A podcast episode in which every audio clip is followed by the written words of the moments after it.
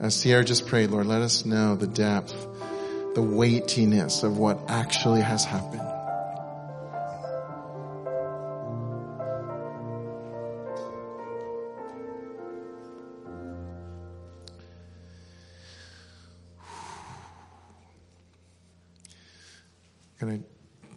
We're going to keep the kids in just for one more minute um, because I thought you might want to be here for this. I want to welcome you to uh, Blazing Fire. This is a, just a special service. Do, does everyone, anyone in the back need chairs? Like, need seats? There, there's lots around, so I know there's a bunch up here. Anyway, I'll let you let you find seats. Um, so I want to welcome you to Blazing Fire, and tonight this is uh, this is our Christmas Eve service, really, Christmas Eve Eve Eve or something. Um, and uh, it's going to be a really special time. It already has been. It will continue to be. And uh, so I I want to. Uh, we're going to start with a, a, a, video clip. We're going to have several video clips tonight. We're going to show, but um, I don't know how many baby boomers we have in this room. But for us, you know, growing up, um, there were a few Christmas specials that we were like waiting, waiting, waiting for. And you know, they only showed once on TV. Like you had to actually be there you know, you had to run to the bathroom at commercial breaks. There were no VCRs, there were no DVRs, there were no DVDs. and uh, there were several that, that I loved, but but the one we're going to just show a quick clip from is Charlie Brown Christmas, and uh, and you know I liked them all for different reasons, but even as a kid, I knew there was something special. Clearly, Charles Schulz was a, was a believer, and uh, right in the middle of a, of a show that everybody watched was the gospel, you know, why Jesus came. So if you don't remember, you're going to see that in just a second. And uh, even at the end of that show, uh, when they all, you know, they all figured out what Christmas was about, it wasn't the tinsel and the glitter and the presents. It was about people. It was about love. And uh, even at the end, they sang, "Hark the herald angels sing." That's what they ended with.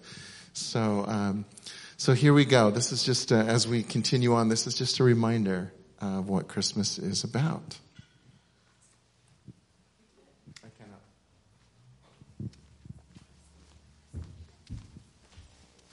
Isn't there anyone who knows what Christmas is all about? Sure, Charlie Brown. I can tell you what Christmas is all about.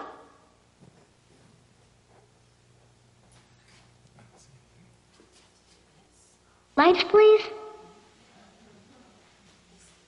And there were in the same country shepherds, abiding in the field, keeping watch over their flock by night. And lo, the angel of the Lord came upon them. And the glory of the Lord shone round about them. And they were sore afraid. And the angel said unto them, Fear not. For behold, I bring you tidings of great joy, which shall be to all people. For unto you is born this day in the city of David a Savior, which is Christ the Lord. And this shall be a sign unto you. You shall find the babe wrapped in swaddling clothes, lying in a manger. And suddenly there was with the angel a multitude of the heavenly host praising God, and saying, Glory to God in the highest, and on earth peace, goodwill toward men.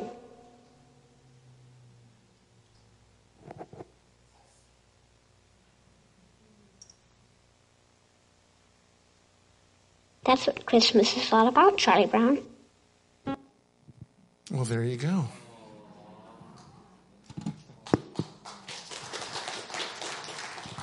Bring back some good memories for people. I know now you want to see the whole thing, but you can just go home and pop in the DVD and you're good to go. So, so we're going to go ahead and um, release the children to. Uh, I guess I think they have a Christmas party tonight too, and they're going to come back in um, when we do uh, the candle lighting. They're going to rejoin us. So we bless, Father, we bless our children. All right. And tonight, um, we decided to uh, that it would be fun to let you just hear from all of the all of the six elders, pastors, are going to share at some point uh, tonight, and we're going to unpack for you a little bit um, Isaiah nine, verse six uh, which you can see for to us a child is born, the one we were just singing of. For to us a son is given. So the child being born, this is, this is about Jesus' humanity. Um, I want to remind you, in case you didn't know, Isaiah, Isaiah was around 700 years. 700 years. I don't know how many generations that is. That's a whole lot. Uh, before Jesus was born. So this is a prophecy that came way before. God was saying, yeah, it's, it's pretty dark. There's things don't look so good, but some, someone is coming. He started giving him clues. If there's, it's a child, um, a child is born. So that's the, the humanity of Jesus, a child. So there's going to be an answer and it's actually going to be a person. And then the second thing is, it's going to be a son. This, this obviously is, is uh, referencing and starting to look at the deity of Jesus. It's going to be a very special son, God's only begotten son, uh, Jesus. And the government shall be on his shoulder. We're going to talk about that one in just a moment because for some of us, government doesn't sound like a very good, fun word. Um, and his name shall be called Wonderful Counselor, Mighty God, Everlasting Father, and the Prince of Peace. The very next verse, verse 7, is the one I want to focus on just for a moment before we go back to those four titles for Jesus. It says, and of the increase of his government, this is still a prophecy 700 years before Jesus was to be born. Of the increase of his government and his peace, there shall be no end. Now there's that word again, government. And so I want to look at, I want to look at two other uh, versions of this to show you uh, different variations of what, of what government is about his ruling authority. So that's, that sounds different than the word we use for government today, but it is about God's government, which is what? His ruling authority. It's going to grow and there's going to be no limits to the wholeness he brings. So this is a different government than we've ever seen. Wouldn't you agree? On the earth. You know what I mean? In, in man's government. It's different than that.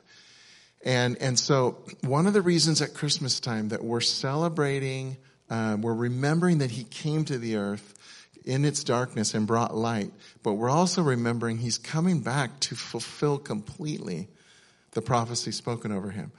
Because, because even though his authority will grow and there's going to be no limits to the wholeness he brings, that, that his peace is, you know, is going to uh, expand to all the nations. We're not seeing that all yet, are we? but it's coming still. And here's one more translation. He will extend his dominion. So here we go. That's a different version of the word government. His dominion, his domain, the place where Jesus is king in boundless peace. Doesn't that sound good? Boundless peace.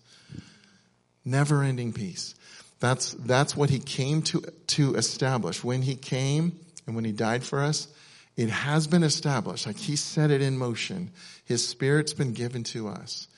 And we're going to talk a little bit later about how his glory continues to spread and shine throughout the earth through us. But there's also coming a time when he's coming back and he's going to establish the whole world in this, in this full peace, in the fullness of, of his peace, of his endless peace is going to reign. This is what's coming. So Christmas is a really special time because we're remembering both things. We're remembering what he's already done. We're remembering what is coming. Amen. So back to uh, Isaiah 9 6. This is the one who's going to bring his authority, the Father's government, heaven's government, and going to bring boundless peace. And what, and what is he called? He's called Wonderful Counselor, Mighty God, Everlasting Father, Prince of Peace. So tonight, one by one, we're going to hear from each uh, of the, well, these four elders. and uh, in just a moment, uh, I'm, first I'm going to call up Susan, who's going to speak a little bit about Wonderful Counselor. Then uh, Susan Lokker, then her husband Russ. will talk about Mighty God, Jesus, Jesus as Mighty God. Isn't that interesting? We're not talking about Father as mighty God. We're talking Jesus as mighty God. And Jesus as everlasting Father. That's confused people. They're like, wait a minute. I thought we were talking Jesus. Well, Todd gets to unwrap that one a little bit for us. Yeah, yeah, yeah. It's good, Todd. and then, and then Karina Loud will, will un, unpack and share a little bit about Jesus as our Prince of Peace. And that's going to lead us into um, celebrating this together symbolically through, through the candlelighting tonight. So let me just pray. Ah, Father, we thank you for your sweet, sweet spirit. Holy Spirit, we love you. We need you. We need your presence. And Jesus, we exalt you as the King of all kings.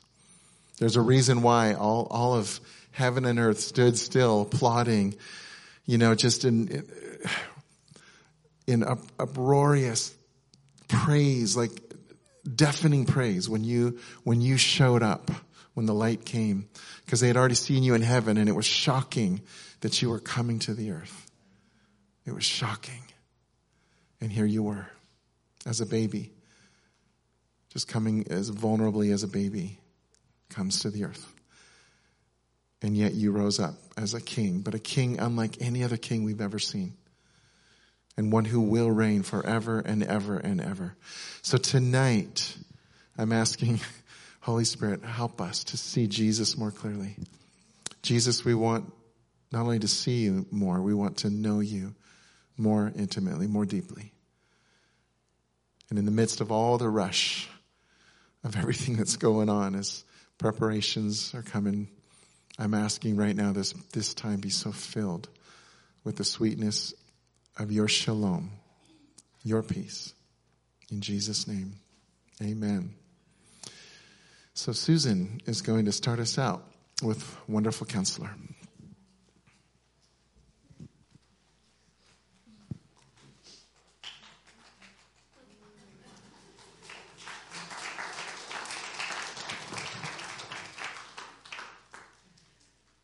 So, um, when I was praying and looking at the different scriptures about wonderful counselor, I just started looking at just, it started just jumping out at me so much more than maybe I appreciated before what, what a counselor really is. He's that one who's always with us. You know, we all have friends and we all have go-to people or spouses or family, but none of them can be there right there 24 7. He's been there since before we were born. He will be there to the end of the age, always right there with us, hearing us, listening to us, seeing us. In Psalm 139, we read this Lord, you know everything there is to know about me. You perceive every movement of my heart and soul and you understand my every thought before it even enters my mind. You are so intimately aware of me, Lord. You read my heart like an open book. And you know all the words I'm about to speak before I even start a sentence. You know every step I will take before my journey even begins. You've gone into my future to prepare the way, and in kindness you follow behind me to spare me from the harm of my past. Every single moment you are thinking of me. Every single moment. Unlike us finite human beings, we can only think so much. Every single moment, He's thinking of you. He's looking at the past, the future. He's planning for you. He's at your, he's right at your side, inspiring you, showing things, whether we are recognize him in the moment or not. He's right there, always. And we cultivate his counsel and his wisdom in our lives when we, when we choose to engage with the, in the fear and the awe of God. And of course, fear does not being, being afraid of him. We gotta hide of him from him, but fear being just amazed at his goodness, like we were singing a little bit earlier. And when uh, Sierra encouraged us to stop and think, who is this God we worship and adore? And as we do that, we come into this awareness of how much higher are his thoughts. How much truer, purer, wise, loving are his thoughts, so much better than mine. I need his counsel. I need his wisdom. I, I tend to think I know a lot more than I know. He knows everything, and he's so willing to be right there to share it with us. Proverbs 9 says, The starting point for acquiring wisdom is to be consumed with awe as you worship Jehovah God. The source of revelation and knowledge is found as we fall down in surrender before the Lord. His wisdom searches out the deep places of our heart, just like sometimes we go to an earthly counselor because we, we need help understanding what's going on in our own heart. Psalm 51 6 says this I know that you delight to set your truth deep in my spirit. So come into the hidden places of my heart and teach me wisdom. Psalm 90 12 says this. Um, talks about how he interprets our lives. How many times are you like, I, I, don't, I don't understand myself. I don't know why I'm thinking this thought. I don't know why I'm doing certain things. We invite him in and he comes with his light to illuminate and bring clarity when we have no clue what's going on on the inside. Psalm 90, help us to remember that our days are numbered and help us to interpret our lives correctly. Set your wisdom deeply in our hearts so that we may accept your correction. Because how many of you know when He corrects us, it's not to shame us, to blame us, to find fault. He corrects us, He shows us the way for our benefit, for the, our personal benefit, for the benefit of the people around us. He's like, I want you to live well. I want you to be successful and do well. And for that, we need His help. We need His wisdom. We need to know what we don't know. a lot of things we don't know. I think as human beings, we tend to think we know a lot more than we really know. Um, earlier this week, a man came in to see me at, at my office. A young man. Of course, everybody's looking kind of young these days. younger man, younger man. Um, anyway, I had never met him before. He was new, a new person, and he was. I noticed he was on a lot of medication of psych meds, including a lot of anti-anxiety meds. He's a very, very, very, very, very anxious person. He was on, I think, many more meds than I thought he should be on.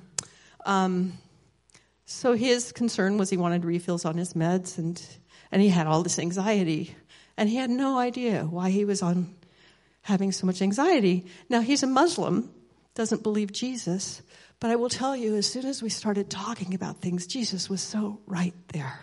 You know, he's not waiting for us to invite him in or become aware of him. He's already right there for everybody. And so we just started talking a little bit. It was came very clear. He started. He said, "You know, I have never shared this with anybody." But I used to watch my dad be so cruel and so violent with my mom. And it just, it just did something to his heart and it created all this anxiety inside. Now I will tell you, that was Jesus the counselor. That was not me. That was Holy Spirit helping him see, make a connection he'd never been able to make before. Now he didn't get saved right there on the spot, but I, I'm, I'm hoping, praying, some things started opening up because when you get truth in there, you get light in there, and Jesus is right there with you. In Proverbs, because Proverbs says so much. How many of you know Proverbs says so much about the wisdom of God and the counsel of God? If you ever feel like you need any guidance or direction in your life, you might look at Proverbs. Um, it talks about how his wisdom is like a fountain. It flows, never ending, constant source, always available. It just never runs out. He's right there for you. Proverbs 18:4 says this, "The words of wisdom are like a fresh flowing brook, like deep waters that spring forth from within, bubbling up inside the one with understanding." Oh, and I want to share one more thing about that young man. Actually, there was something else that actually happened that I should add to finish the story. Um, he also shared that his dad had just recently died. and that he hadn't been able to, to cry. And he was very soon crying when he talked about his memory of watching his mom. So I'm also praying for a full, you know, full circle for him, a full reconciliation for him for all the hurts and pain that was happening that he had to witness and the trauma. You know, you, we get traumatized when we, we even see somebody else getting hurt. So I think he's, think he's going to be, don't know if he's going to find Jesus or not, but I know that he's hearing Jesus. Wisdom and understanding is also a protection. God, the Bible talks about being actually like having a bodyguard. This is from Proverbs 2 7 and 8. For the Lord has a hidden storehouse of wisdom, made accessible in his godly, to his godly lovers. He becomes your personal bodyguard as you follow his ways, protecting and guarding you as you choose what is right. And we know how to choose what is right when we're, we start to lean on him and start to go, I need some help. I can't do this on my own. I can't figure this out in my own strength and understanding. It empowers us, His wisdom empowers us to choose well. In move uh, farther, the next verse, Proverbs 2 Then you will discover all that is just, proper, and fair, and you'll be empowered to make the right decisions as you walk into your destiny. So when we're really invite God in and engage with that sense of awe and wonder, it starts affecting how we see things, how we think, how we perceive things. And the last the last scripture from Proverbs 2 that wisdom actually brings pleasure, well-being. When wisdom wins your heart and revelation breaks in, true pleasure enters your soul. And just to close with a couple, a couple more, more scriptures from Proverbs that when we allow Him to speak into our life, when we allow that counsel and that understanding, we allow our, when we submit to Him and acknowledge, God, I just don't have the answers I need. This, this is what Proverbs says. It starts happening in our lives. Do yourself a favor and love wisdom. Learn all you can and watch your life flourish and prosper. For then you will perceive that is what is true wisdom. Your future will be bright and this hope living within you will never disappoint you. And it actually, from the ancient Hebrew, actually goes on to say, and your death will be good. So it doesn't just affect how we live, it also affects how we, how we die. The fullness of our life as we acknowledge God, you're good, your ways are higher than my ways, and I need those ways. So thank you, Jesus, that you're always talking to us. You're always tuned into every last little detail. And you are fully engaged. And we don't have to do anything more than to turn our sight towards you, and you're right there. Thank you, Jesus.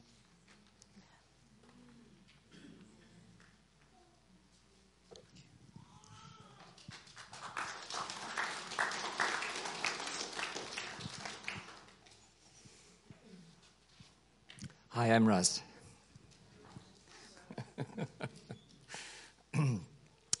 so I get to talk a bit about mighty God. Jesus is mighty God.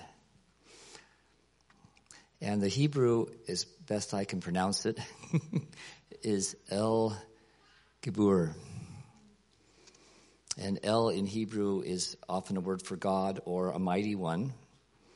And Gibur is also about being a strong, mighty, uh, a, a hero, a mighty warrior, a commander of armies, one with ability and energy to accomplish great things.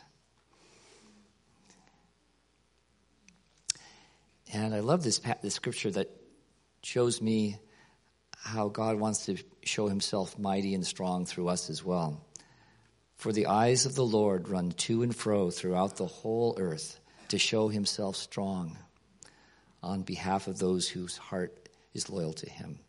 So not only is he mighty, he wants to he wants to show himself mighty through us. and I want to talk about how mighty Jesus is in three three different contexts. One is the whole cosmos. Another is our lives on the earth, and another one is is inside of us. And um, so those who those of you who are into science, you you probably enjoy this first one. Um, there's like eleven references in the in the Bible to to God stretching out the heavens. How many of you enjoyed looking out in the night sky or in the day sky and just it just ministers to you? It, it ministers to me. Everyone, If you're if you're one of my Facebook friends, I often are posting pictures of the sky. um, so here's one example in Zechariah 12:1. Thus the, declares the Lord, who stretches out the heavens, lays the foundation of the earth, and forms the spirit of man within him. And here's one from Isaiah 40. It is he, 40, 22, it is he who stre- sits above the circle of the earth, and its inhabitants are like grasshoppers, who stretches out the heavens like a curtain and spreads them out like a tent to dwell in. Now that sounds like maybe it's a poetic thing, and I think for most of man's time on the earth, it seemed more mostly a poetic, you know, gesture. But it turns out that science has recently, maybe in the last hundred years or so, excuse me, discovered that there's actually this really hard to understand dynamic that actually is stretching out the heavens. And they've given a, a, a name called dark energy. They call it dark because they haven't been able to figure out most of what it is. They've figured out like an, a very small aspect of what dark energy is, but it, it's it's pretty. It's how many of you guys remember from high school about uh, Hubble discovering that the that the you know galaxies are are basically flying away from each other? I see that, Larry. I see that, Matt.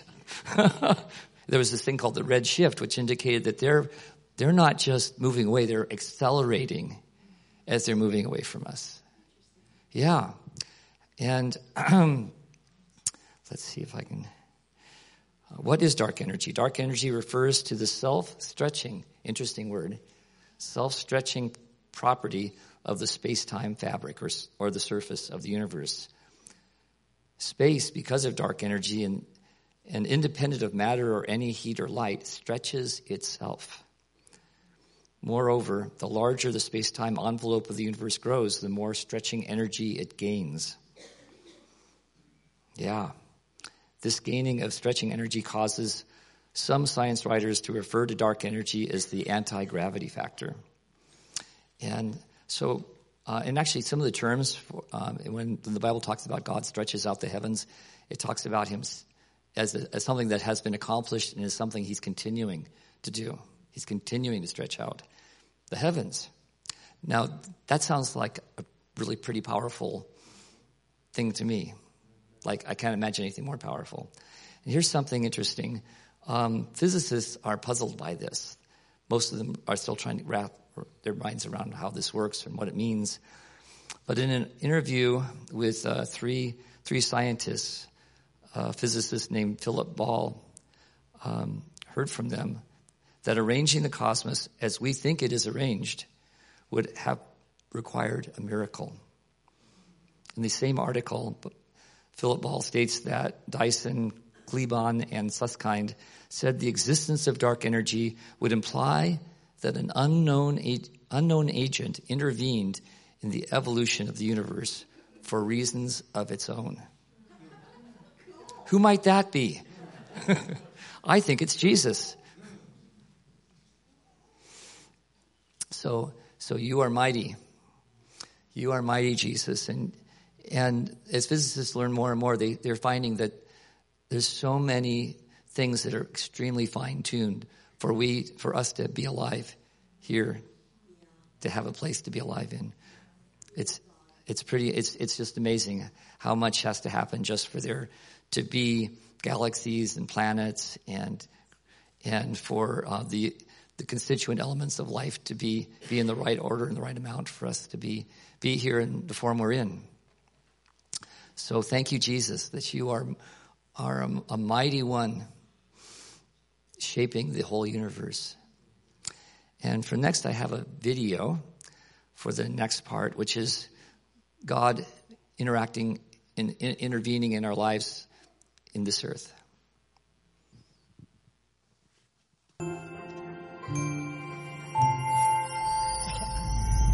I'm here today because God has intervened and spared my life, not just once, on a number of occasions. But this time, on a rain soaked day in Los Angeles, I had another divine intervention.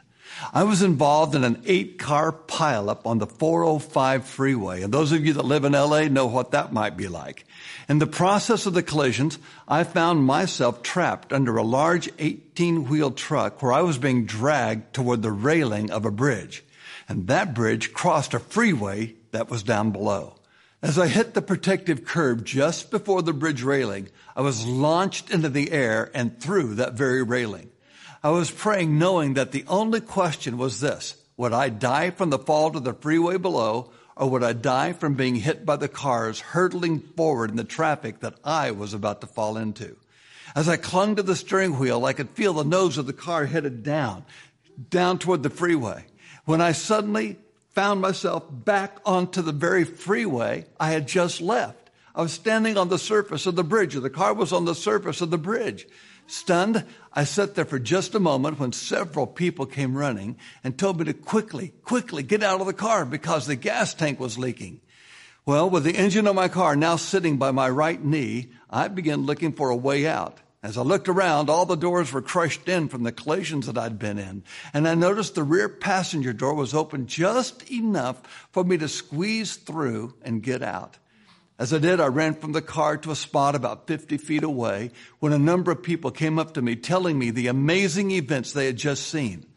One man said it like this. Senor, I do not believe in God, but Senor, he said in broken English, you went over the bridge using these hand motions. You went over the bridge and we're going down. And my wife and I, we both saw the hand of God reach down, grab your car and pull you back onto the surface of the bridge. Senor, it was a miracle. It was a miracle. And as he was finishing the last of his statement, a dozen or more people all began to say they had seen the same thing. And right there, in the middle of the LA 405, I gave my first altar call. I told them it was the protective hedge of God that has saved my life. And they could have the same hedge of protection around them. All they had to do was accept Jesus as the Son of God. And there, in the pouring rain, in the middle of an LA freeway, more than a dozen people knelt on the concrete to give their life to Jesus. I'll probably never know the full reality of what happened on that LA freeway until I get to heaven. But lives were changed because God intervened. And I'm here today because He did.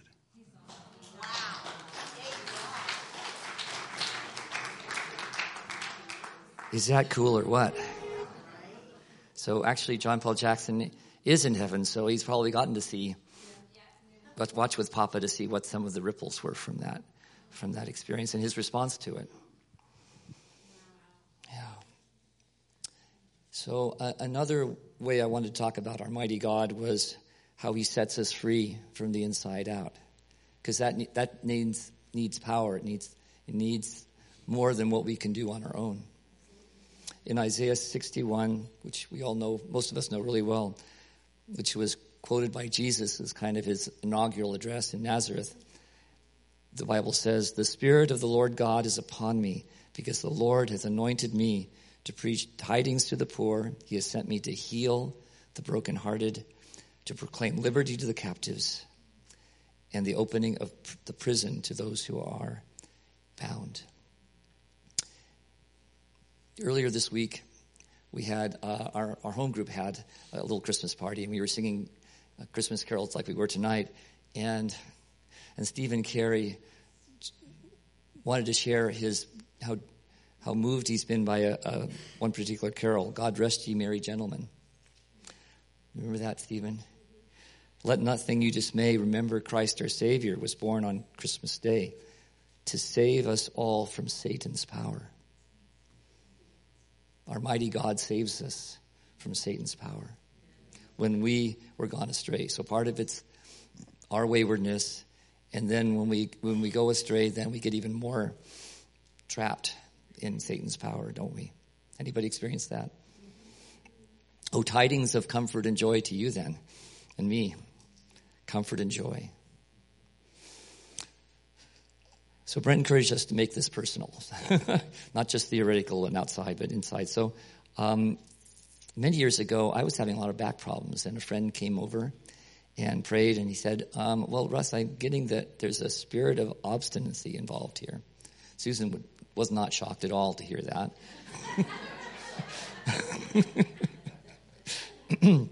and so uh, I didn't want the back problems anymore, and I recognized that sounded true, much as I didn't like it.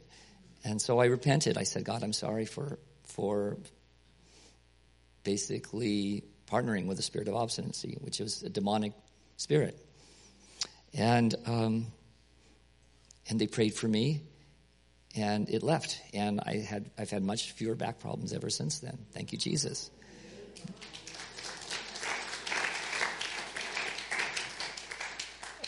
I, I want to acknowledge that part of it was my repentance. But even my repentance wouldn't have been enough to dislodge the spiritual being, I believe, without, without Jesus, our mighty God, my mighty God, my mighty one, my, my, my mighty warrior. And um, as I've been assisting Jesus in inner healing and deliverance work with others, I've seen many instances when a part of the person has been held captive in a deep, dark place. And they've, and as we've prayed and we've invited Jesus to come, Jesus has rebuked the evil beings holding them captive. And then he comes and, and comforts and strengthens the person and carries them or leads them up out of that dark place into the sunlight with him. And I believe several of you have, have, have seen that, have experienced that. And it's not just a metaphor because we see good fruit afterwards. It's not just a nice thought or a nice picture, but Jesus does that in reality in our hearts, in our inner beings. So, um, before we hear about the last two names for Jesus in Isaiah 9, let's take a moment to reflect on the wonder of Jesus, who is, from Colossians chapter 1, who is the image of the invisible God, the firstborn of all creation, by whom all things were created in heaven and on earth, visible and invisible, including dark energy, whether thrones or dominions or rulers or principalities, all things, say all things, all things were created through him and for him. For him. That was Papa's delight. That was Father God's delight to create these things with Jesus and for him.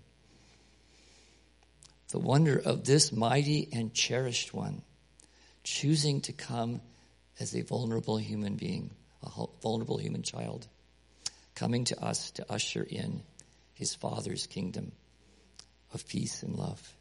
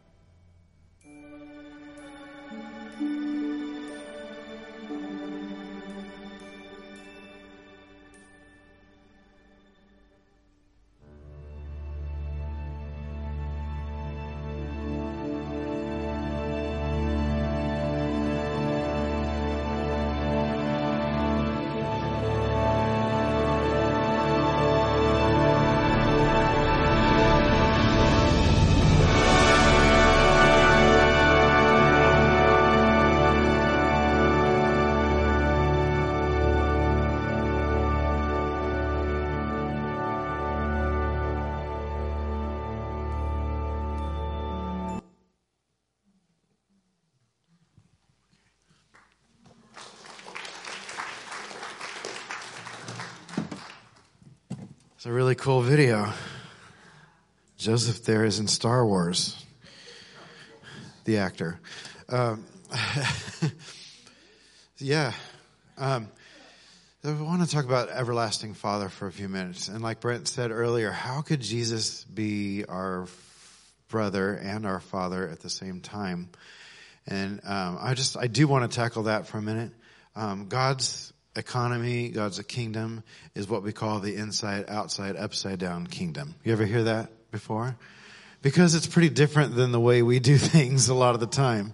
Like we give money and it comes back on us and it's, it's, it's amazing. And it's the same thing with him and who he is to us in relationship because he can be all things to us. but more simply in our own terms, it's like my own kids. I've got a son and daughter, and um, I'm actually their father, but I'm actually their brother too. Does that make sense? Because I love Jesus, and I'm brothers with Jesus, and they're brother and sister with Jesus. Therefore, I'm their brother too. and their father. Um, but it's the same way with the Lord. There's a place in uh, Song of Solomon that even says, "You have ravished my heart." This is the Jesus talking to the people, and it says, "My sister, my bride." Okay, and of course, if you go out and say that to people out there, they'd be like, "That's weird. Why? Why?" But in in God's realm, it's not weird because it's he's he's saying, "You're my sister. You, we're brothers and sisters to Jesus. We're joint heirs with Jesus. Yet we're also the bride." You know, so that's how those types of things work. Jesus is the everlasting Father, and of course, that also speaks of the Trinity: God, Jesus, Holy Spirit, all the same person, different expressions of God. Is that clicking? Yeah, not really. It's not clicking. Why don't you click something to let me know? Um, yeah, so uh, thank you. um, there's different ways to uh, say everlasting Father, like Father of eternity. Um, another a, a- an interesting uh, phrase that's actually attached to this in the Bible is architect of the ages. Architect of the ages. That's so cool. Um, Father of time past and time future. Um, uh, and it's interesting because um, when Brent talked to us about talking about this, I thought of Father Time, you know, and our, our story of Father Time. You ever see uh, Rudolph's Shiny New Year? Have you guys ever seen that? And Father Time looks like Todd Bentley. or Conan O'Brien. He does. He looks like a mixture of those two dudes. And uh, but Father Time, he's over all time, and this is actually. Um, uh, I've heard that this myth of Father Time actually came from the actual Father God. Um, uh, and that is who he is. He is now. He's always was, and he always will be. And um, and so, what happens inside of me when I think of uh, him being the everlasting Father, the one who always will be in my life, a Father for me, is um, uh, what automatically comes up into me is something that David said in Psalms, Psalms 13, 31, 15. Um, he says, "My times are in your hands." So I'm giving all my time, all everything into your hands, or I give the moments of my life over to you, Eternal One. Is what he said. That's when Psalm, uh, when uh, David was actually hiding out in a cave, being chased by people. So he did continue to say, "So rescue me from those who hate me." But some of us have people that hate us. Yeah, amen, amen, amen. Am I the only one in here that's like that?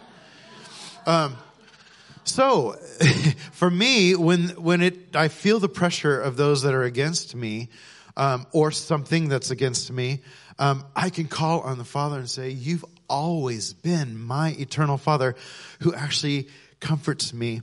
And right now, we have a little problem, a big problem actually in our society, a fatherlessness. It's not happening in every family, but it's a pretty big ep- epidemic. Um, whether the father is just missing, absent, or or even emotionally absent. Um, it's a massive problem across, actually across the world. Um, but in actuality, God is the ultimate father, and and the dad in the house um, should be able to represent His heart to the kids.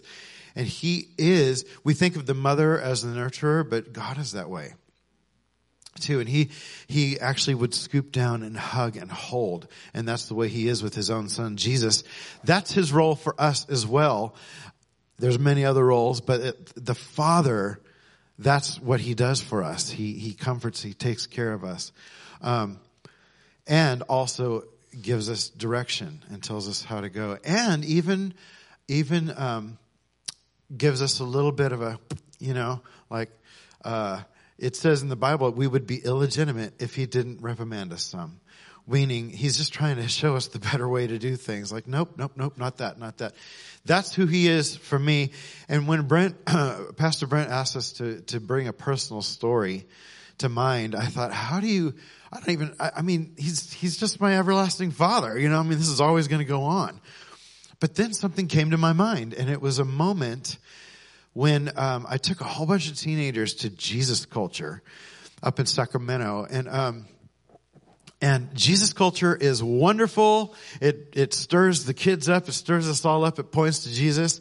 But it's also for the youth pastor loud and constantly moving and trying to make sure where everybody is and, and so forth and so on. So it's, it's kind of a difficult, you know, weekend, uh, for the youth pastor. and I was feeling all that. And, um, and, and then some, and I was standing there at Jesus Culture, and I, and um, like I like to do most of the time, I was trying to find a place to hide uh, in the worship service, and um, so I did. I found a little nook corner, you know, and um, and I was feeling a little overwhelmed, and I, I was even feeling guilty, like maybe I'm not a good youth pastor because, you know, it doesn't feel like this is going so smoothly, and blah blah blah blah blah, and that was one of the only times I, I, I maybe for the first time I'm not sure, but that I cried out to the Lord during this worship service, and instead of saying um, God, Father, whatever, I, I actually said Dad, uh, which is what I would call my own dad, you know. Um, um, and I said, Dad, I need you, and I felt almost a little funny because I hadn't really said that like that before, but that was when I had a massive breakthrough. I started crying. I started feeling that father uh, heart of his coming over me, and I felt him thank me for calling him dad because that's the affectionate word I call my own dad. And from that day on, I've, I've I call him dad a lot. Um, so that's a moment, a defining moment for me in this everlasting father thing. It's always been an invitation that I could say, "Hey, Dad," uh, but in that one moment, um, which is just a moment in eternity for him, uh, I, I, got a hold of that father thing in a different way um, than I normally did, and he swooped down and caught me up and gave me strength right there, like a good dad would. Yeah, so that's who he is. He's the everlasting Father. Um, I love that when the when when the angels are talking about who Jesus is, and they're they're using words like Father too, because we've got to understand that He, the Comforter. You know, you could also say, well, that's the Holy Spirit. You know, so this is He's it's all intertwining. He is all these things to us, and that's who He is to me. Amen. So be it.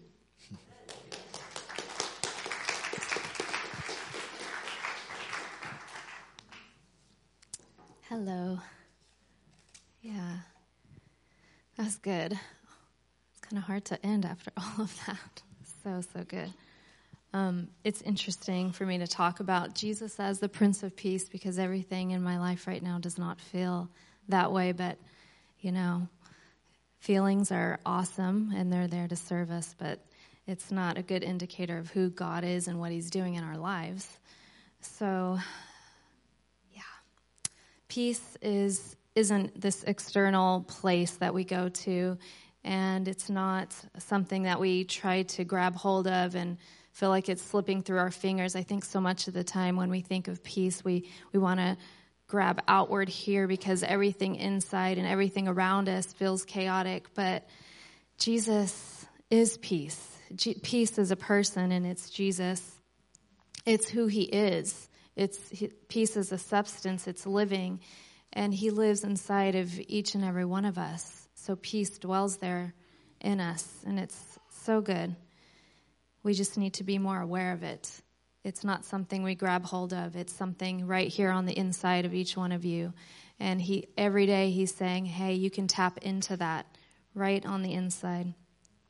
So this is John 14 verse 25. And Jesus said this as before he was going to the Father All this I have spoken while I'm still with you.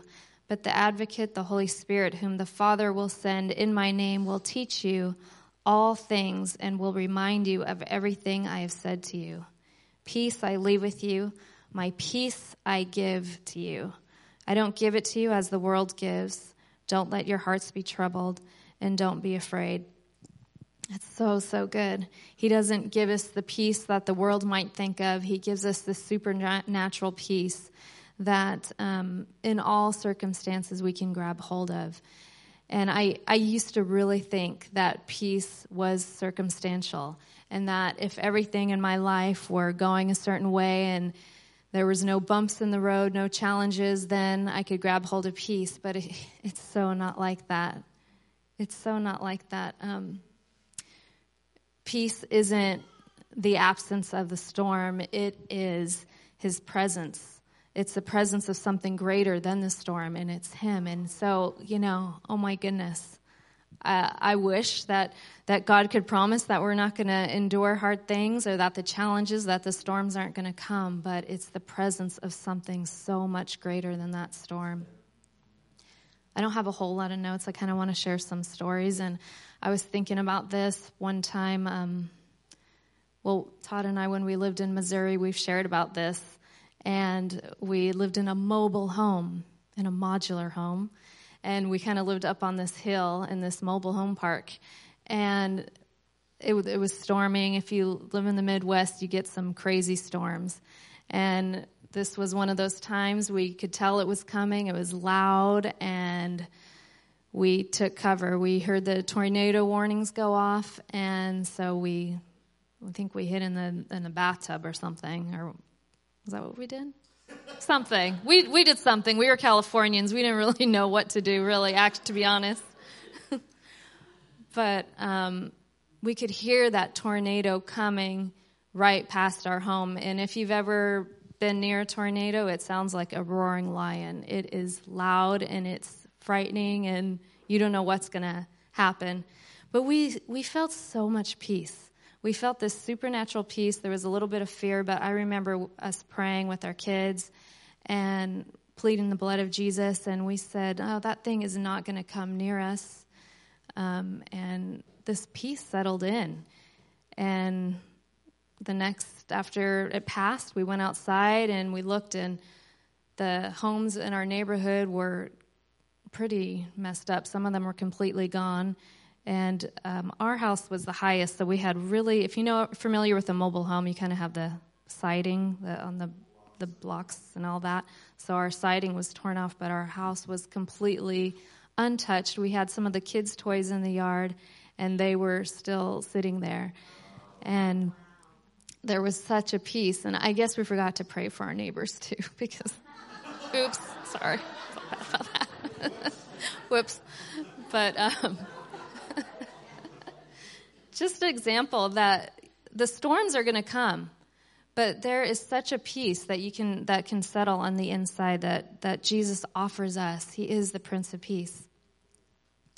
He's peace in the middle of war. Like Brent talked about, there's war, but he's also peace in the middle of resolution.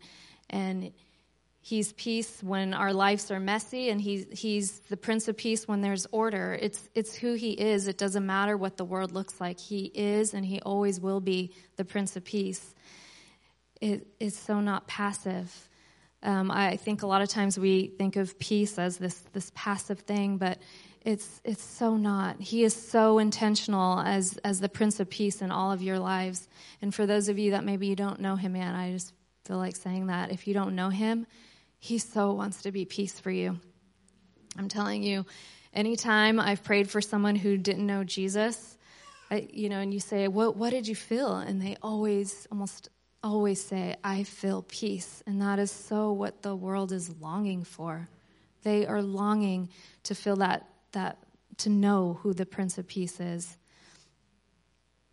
Another uh, story about this. Um, I don't know. I guess I've had I've been in some situations that were crazy, but I remember. I think this this was the second time that I went to Cambodia, and I think Misha, if you remember Misha, those of you who are yeah, Misha was with me, and maybe Domily too. I don't think Domily's here, but um, so there was. We were with um, a ministry, Mark and Jessica Knights. They're amazing. They have a rescue home in Cambodia in Phnom Penh, and so we went out on the streets and we wanted to go love on girls that were um, being trafficked. And so we found two girls and we asked them, "Can we uh, buy you dinner and take you out for the night so you don't have to be out here being sold. And they were a little hesitant and they said yes. So they hopped in our van and um, we're going, we're heading down, we're talking to them. We have a translator and I look over out the window and I see um, this guy staring us down on a motorbike, and he his eyes were really dark, really dark, and um, I don't know. I wasn't intimidated or anything. I felt this peace wash over me, and then um, Mark, our leader, he was telling us, "Oh, he's their trafficker, I think, you know, following us," and you know, no big deal. Um, I, I, I wasn't afraid at all, and I'm not the kind of person. I, I do have fears, but it was there was this supernatural peace that just settled over me, and it washed over me, and I felt Holy Spirit with us.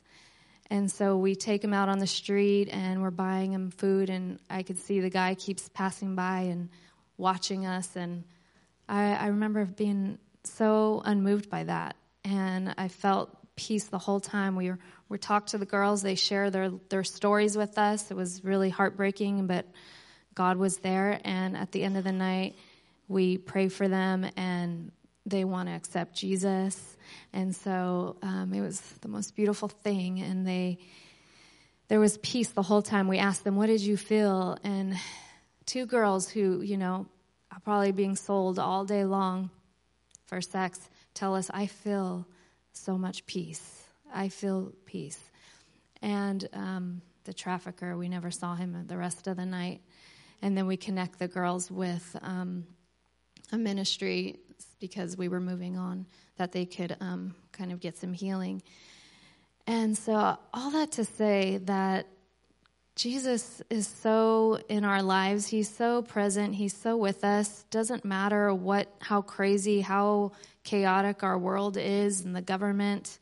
He is the Prince of Peace and He is ruling and He is reigning. He is moving in ways that we can't even fathom. And I want to pray for you right now that Jesus, the Prince of Peace, would settle in your hearts and that you would be so aware of the peace that you can grab hold of on the inside, nothing externally, that peace that dwells there through the challenges, through the chaos.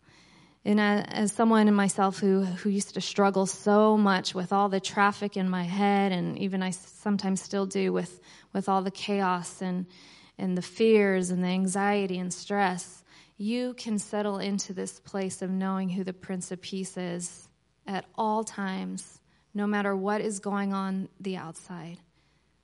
And I pray that you would know him in deeper ways. And if you don't know him yet, I just want to tell you, he is the greatest, greatest Savior that ever lived. And you would never regret saying yes to him.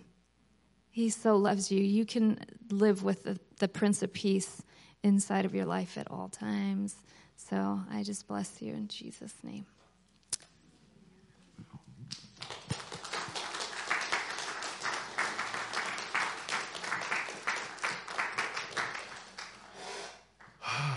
Very moving. Jesus is, you know? Uh, so we're going to. Uh, we're going to sing, we're going to worship for a moment to a song uh, called His Name Shall Be. It's a, a Matt Redman song. And uh, it is exactly uh, the names that we just heard about. And um, I want to encourage you worship is one of the greatest privileges we have. It's such a gift. The gift to be able to sing, to um, express ourselves using our voices. We don't understand, really, honestly, what a gift we've been given because it does something to us. Even though we're worshiping Him, it does something to us. And so, even if you don't know the song, the chorus is not all that hard when it talks about the different names we've just heard. So, if you start to get the tune, just start singing it. Okay? I want to encourage that. And as we're doing that, we're going to multitask a little bit in that um, those that someone here has the candles and they're going to be uh, passing them down the aisle. So there's going to be uh, baskets full of candles. So you just take one and pass it down the aisle so that you'll all have candles, okay, as we're getting to that part of the service. But here we go. We get to worship. If you want to stand, you could do that too, but here we go.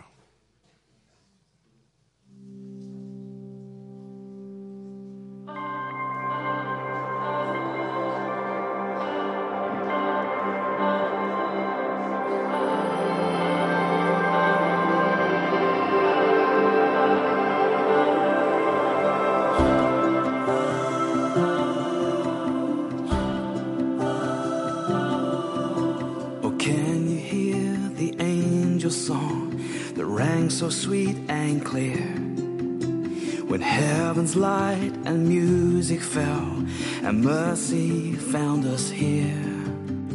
Glory in the highest, and on the earth be peace. Glory to God, the angels sing.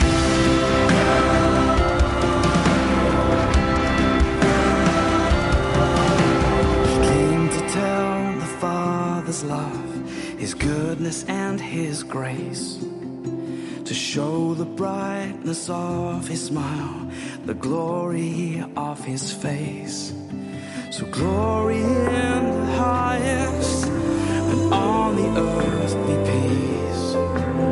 Glory to God, your children sing. His name shall be called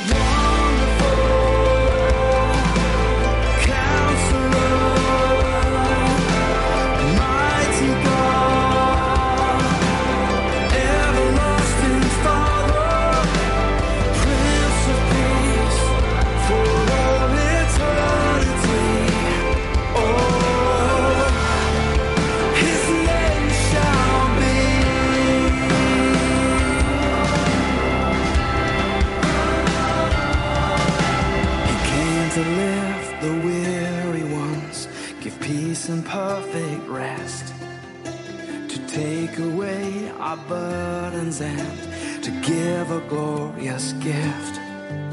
So glory in the highest, and on the earth be peace. Glory to God, the world will sing. His name shall be called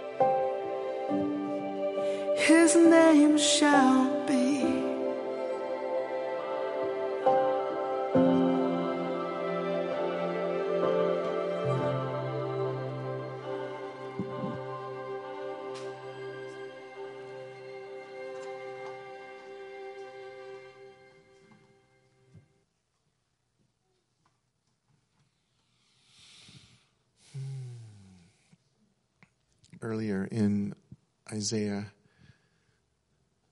the same chapter, Isaiah 9, that we were reading, it says, For those who live in a land of deep darkness, a light will shine. And so, in the midst of whatever, uh, any, any kind of darkness uh, that you might be feeling, the light of Jesus is already here and already shining. And I, I want to tell you that it's not like a candle. His light is not like a candle. I, I love the symbolism, but I also want to make sure we understand this is explosive, brilliant light. You know, a candle, if you get a half a mile away, we're not going to see that light anymore. This is, Jesus has no problem with his light being shown everywhere. Everywhere there's darkness. So, here you go. This is, this will help you see the light the way it is.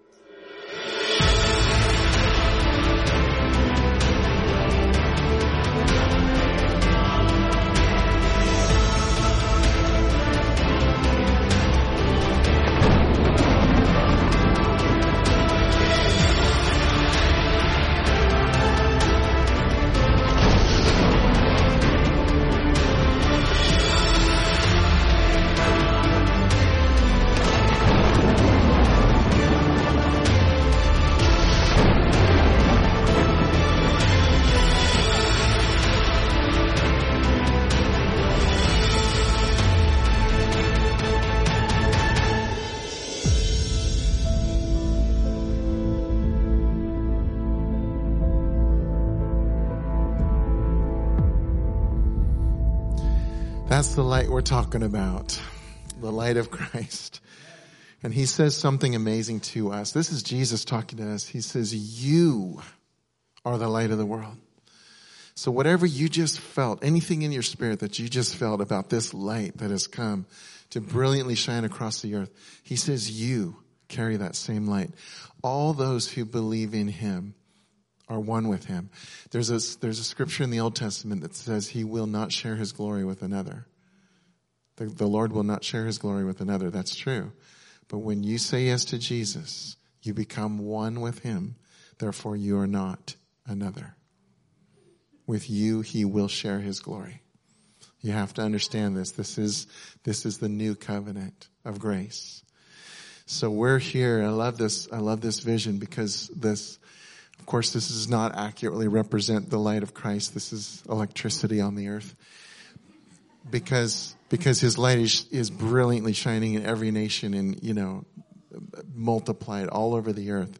And so when it, when the Bible says that his glory covers the earth, just understand, yes, his presence, as, as Russ said, is external. It's in the heavens. It's everywhere, but it's also in us and it's spreading everywhere across the globe and light is winning. And so his, what Jesus says to us is we don't hide that light, right? We let it shine. And so we need to be that light. We are the light. We just need to not hide it. That's it. It's that simple. Let the light out. And so tonight, um, as we we have the, symbolically the Christ candle that's lit, I'm going to ask uh, for our worship team to come on up because they're going to lead us in some in a couple more uh, Christmas carols as we as we uh, light the candles. Does everybody have a candle? Do you guys need some? Is there more candles? They need some up here.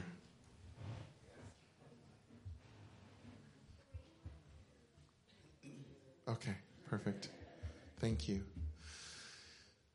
Uh, and so, again, just so you understand the symbolism, I mean, we could think of this on so many levels, but I, I love this time. As a kid, this was the most magical time for me. Was was the Christmas Eve service and the candle lighting. There's just something about looking at this candle as we're as we're agreeing with who Jesus is. And I want you to understand. So the light that's, that's external is not external to you. It's inside. It's brilliantly shining. But also, as you watch the room start to glow, just, just think of that picture of the earth and realize that what's happening here is happening all over the earth. Light, the light of Christ is, is being transferred from one person to another as we become the light, as we share our stories, as we bring people to Jesus, the light continues to grow. So I would ask um, the elders to please come forward and we're going to let you light others' candles. And uh, worship team, please lead us. Yeah, let's let's explain this really quick. Do you see the picture um, on there? The person with the candle lit is keeps it straight up. If your candle's not lit and you're being lit by the person next to you, then you then you put your candle sideways. If you do it the other way around, that's how you put wax on the floor and on their clothes, which is not what you want to do.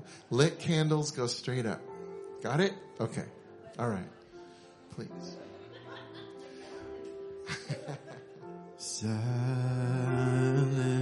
night, holy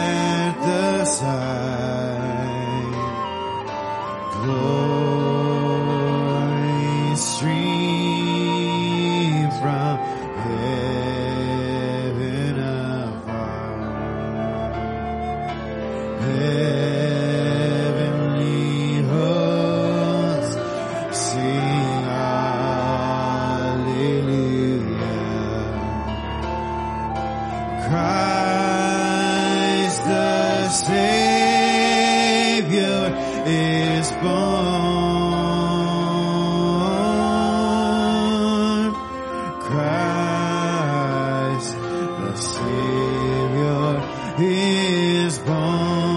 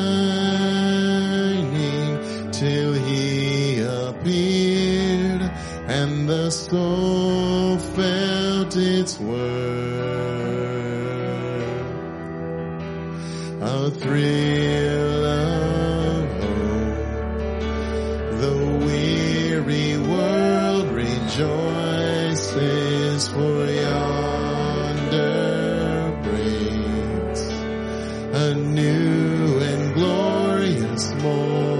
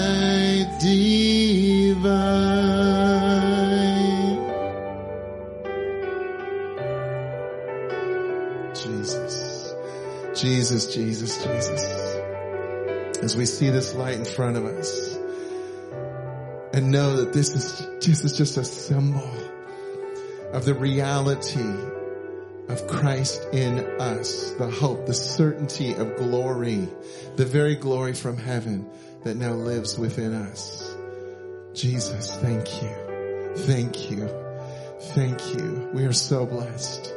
And Jesus, no matter what is going on in our lives, you are that Prince of Peace. You are that wonderful counselor. You are the everlasting Father. You are the mighty God. Jesus, this is who you are. This is who you are.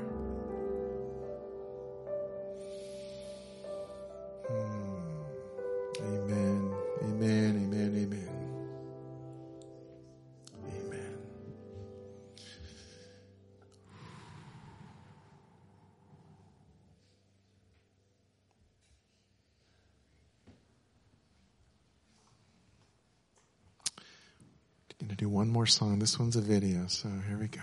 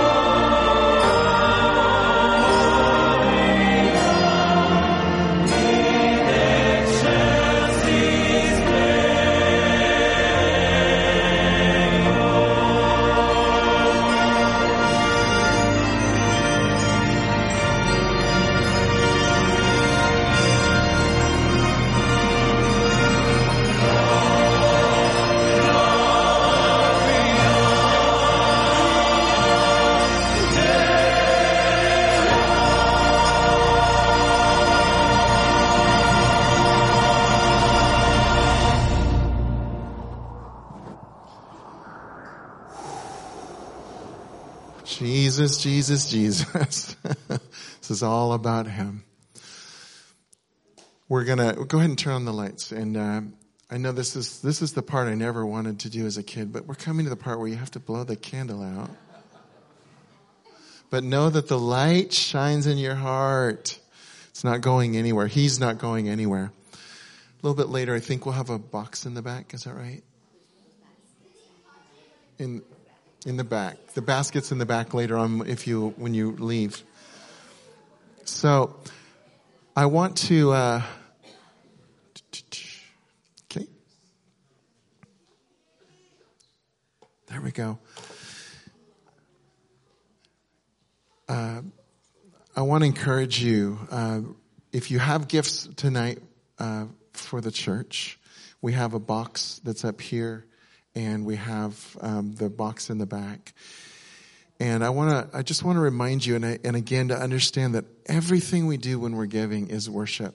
So, so whether that's here tonight, whether that's you leaving this place, um, we um, just the other the other night we were we went to um, the Matt, the the light show that Matt uh, Phipps put on in, in San Jose, and as we were driving home, we um, we we needed to use the restroom, and so we went to a, a fast food place.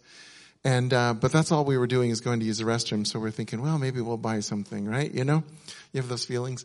So uh, so as mothers were in the bathroom, I um, a, wo- a, woman passed by me and said, "Do you have spare change?" And I, you know, without even thinking, I said, "No." Uh, she she went on in, and uh, right then I thought, of course I have plenty of spare change. I didn't have any change on me, but you know what I'm saying. I had money, and uh, and I said, no, let's find out what this is about. So I went I went inside, and this same woman was now looking in the garbage cans of this of this place, and I said. I said, uh, would you like some food? I'd be happy to buy you some. She goes, that would be great. So we went up there. I said, buy whatever you want. I said, you can buy some more things to bring to others who would need it. So she got, you know, a bunch of stuff to bring it. And, and as we left, of course, that solved the issue of us using the bathroom at the same time. and I'm just letting you, I mean, normally I wouldn't even share a story like that because it's, that's kind of me and Jesus stuff, you know? But I'm saying that's the kind of life. It's, and, and think about the story, like, I let an opportunity pass me by, which we all do at times. We don't even, I wasn't even thinking about it in the moment I was out at the car. And then all of a sudden something just came over me. I'm like, no, just go find out. Well, the Lord did. He's like, just go, go bless her. Um, so there's a lot of ways we can do this. So, so I'm saying giving isn't just something for, for a church service. We're so grateful for you who've, who've chosen to, to uh, support us. We're really grateful. But it's a way of life. And more than that, we're not actually mostly talking about money anyway. We're talking about your whole life that belongs to the Lord. So, the wise men that brings their gifts to the king, you're bringing yourself to the king. You're saying, Jesus, my life belongs to you. And, and if you've never done that tonight, I encourage you to give your life to Jesus. I encourage you because it's so simple. It's just simply, you've heard all, you've seen all about him. You've heard all about him tonight. It's just simply as, as simple as saying, Jesus, you are, you really are the son of God. You're everything we heard about tonight. And I give you my life. I give you my life. I choose to follow you. So I encourage you. I know most of you know Jesus well here, but if you want to talk to somebody, come talk to me afterwards. I'd love to tell you more about him. And uh, interestingly, um, the uh, most most uh, scholars would tell you that the three wise men, as much as we like to see them in our nativity scenes, they weren't there on his, at his birth. They were likely there, much more likely about when he was two years old. I could go into the details, but I won't. But this picture would be actually much more accurate. Isn't that adorable? Like thinking about Jesus as a two-year-old, you're like, oh my gosh, there he is. And, and let me tell you, they brought him some extravagant gifts. They didn't just like pinch a little bit of gold at him, you know. Uh, many think that even that that's how his family survived. They had to they had to take off, you know, and they were anyway. You understand the whole story. They didn't have. They had to just go, and uh, suddenly they were given all these gifts. Um, so. So your life, just keep remembering your life is a gift and giving is a way of life for you. This is just who you are. So thank you again. If you have gifts for Blazing Fire here and there on your way out, we would just be so grateful. And my uh, truly amazing wife, Suzanne, is going to close us out here.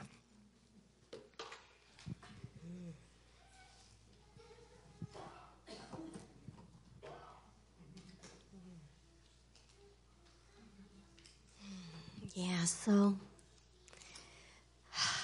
yes, my heart is so full. You know, even though it's not exactly Christmas Eve, it's like, who cares?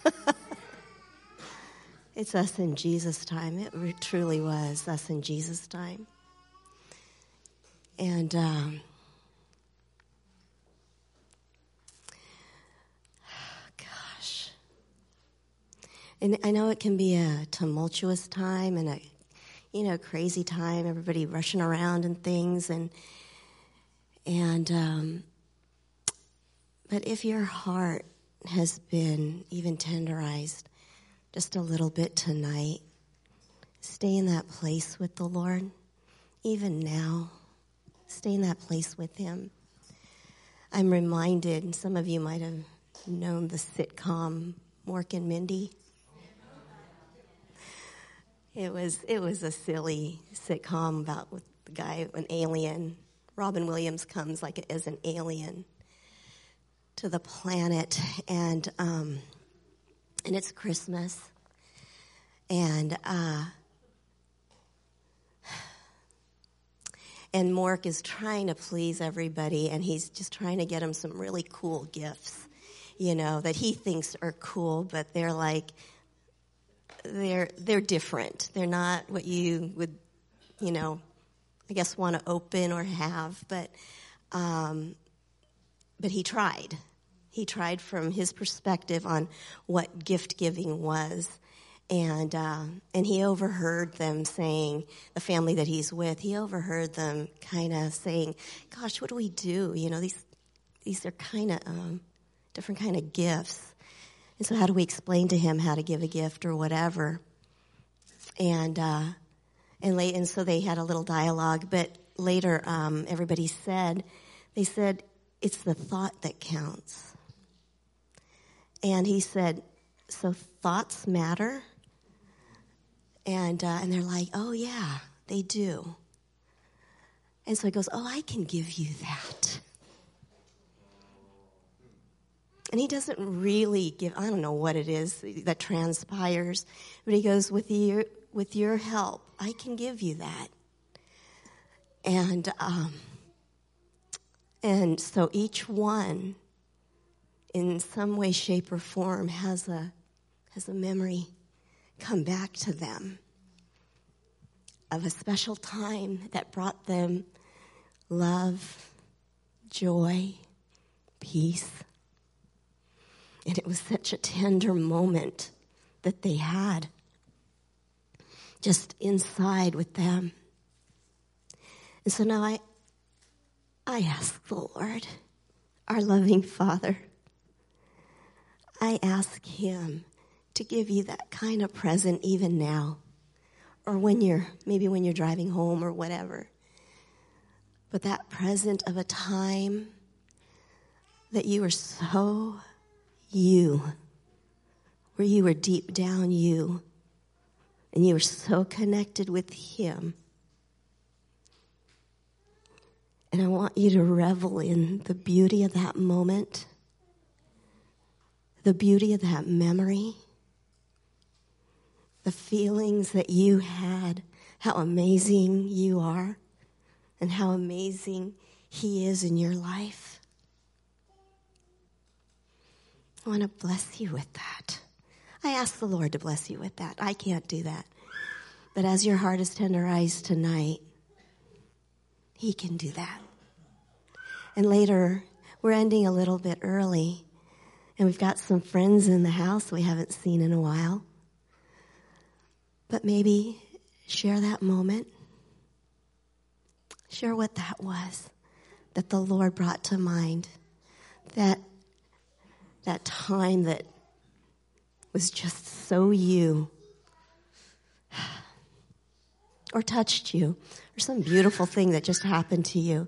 I've been struggling with um, getting into the Christmas spirit, and uh, and I'm you know just going, oh, I'm trying to get into it. I'm trying, trying hard, to feel like getting into the Christmas spirit.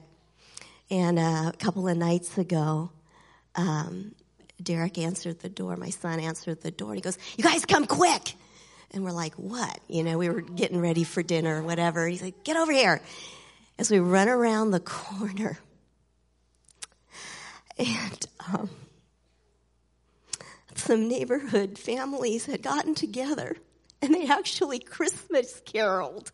How many people remember Christmas caroling? Right? And it's just,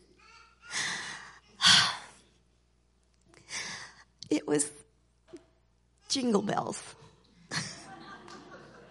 you know, it was what they could sing and and uh, there was a little, I think she must have been two or something, and she was dressed like a reindeer, and she handed out the candy canes.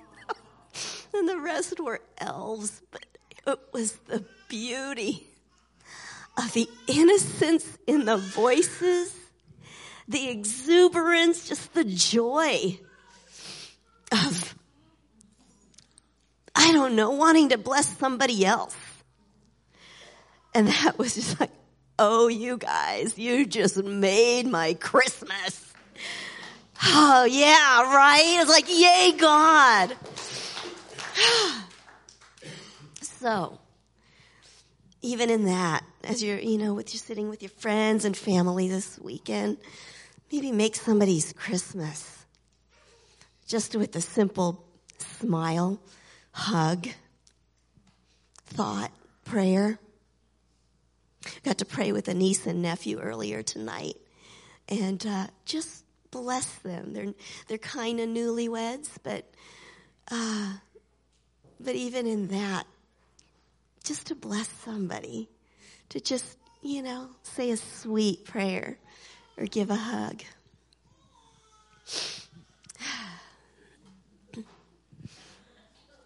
So the Lord bless you and keep you. Keep you and hug you tight. it's not in here. That's not in here. The Lord make his face shine on you and be gracious to you. The Lord turn his face toward you and give you peace. Love you guys. Blessings. Good night.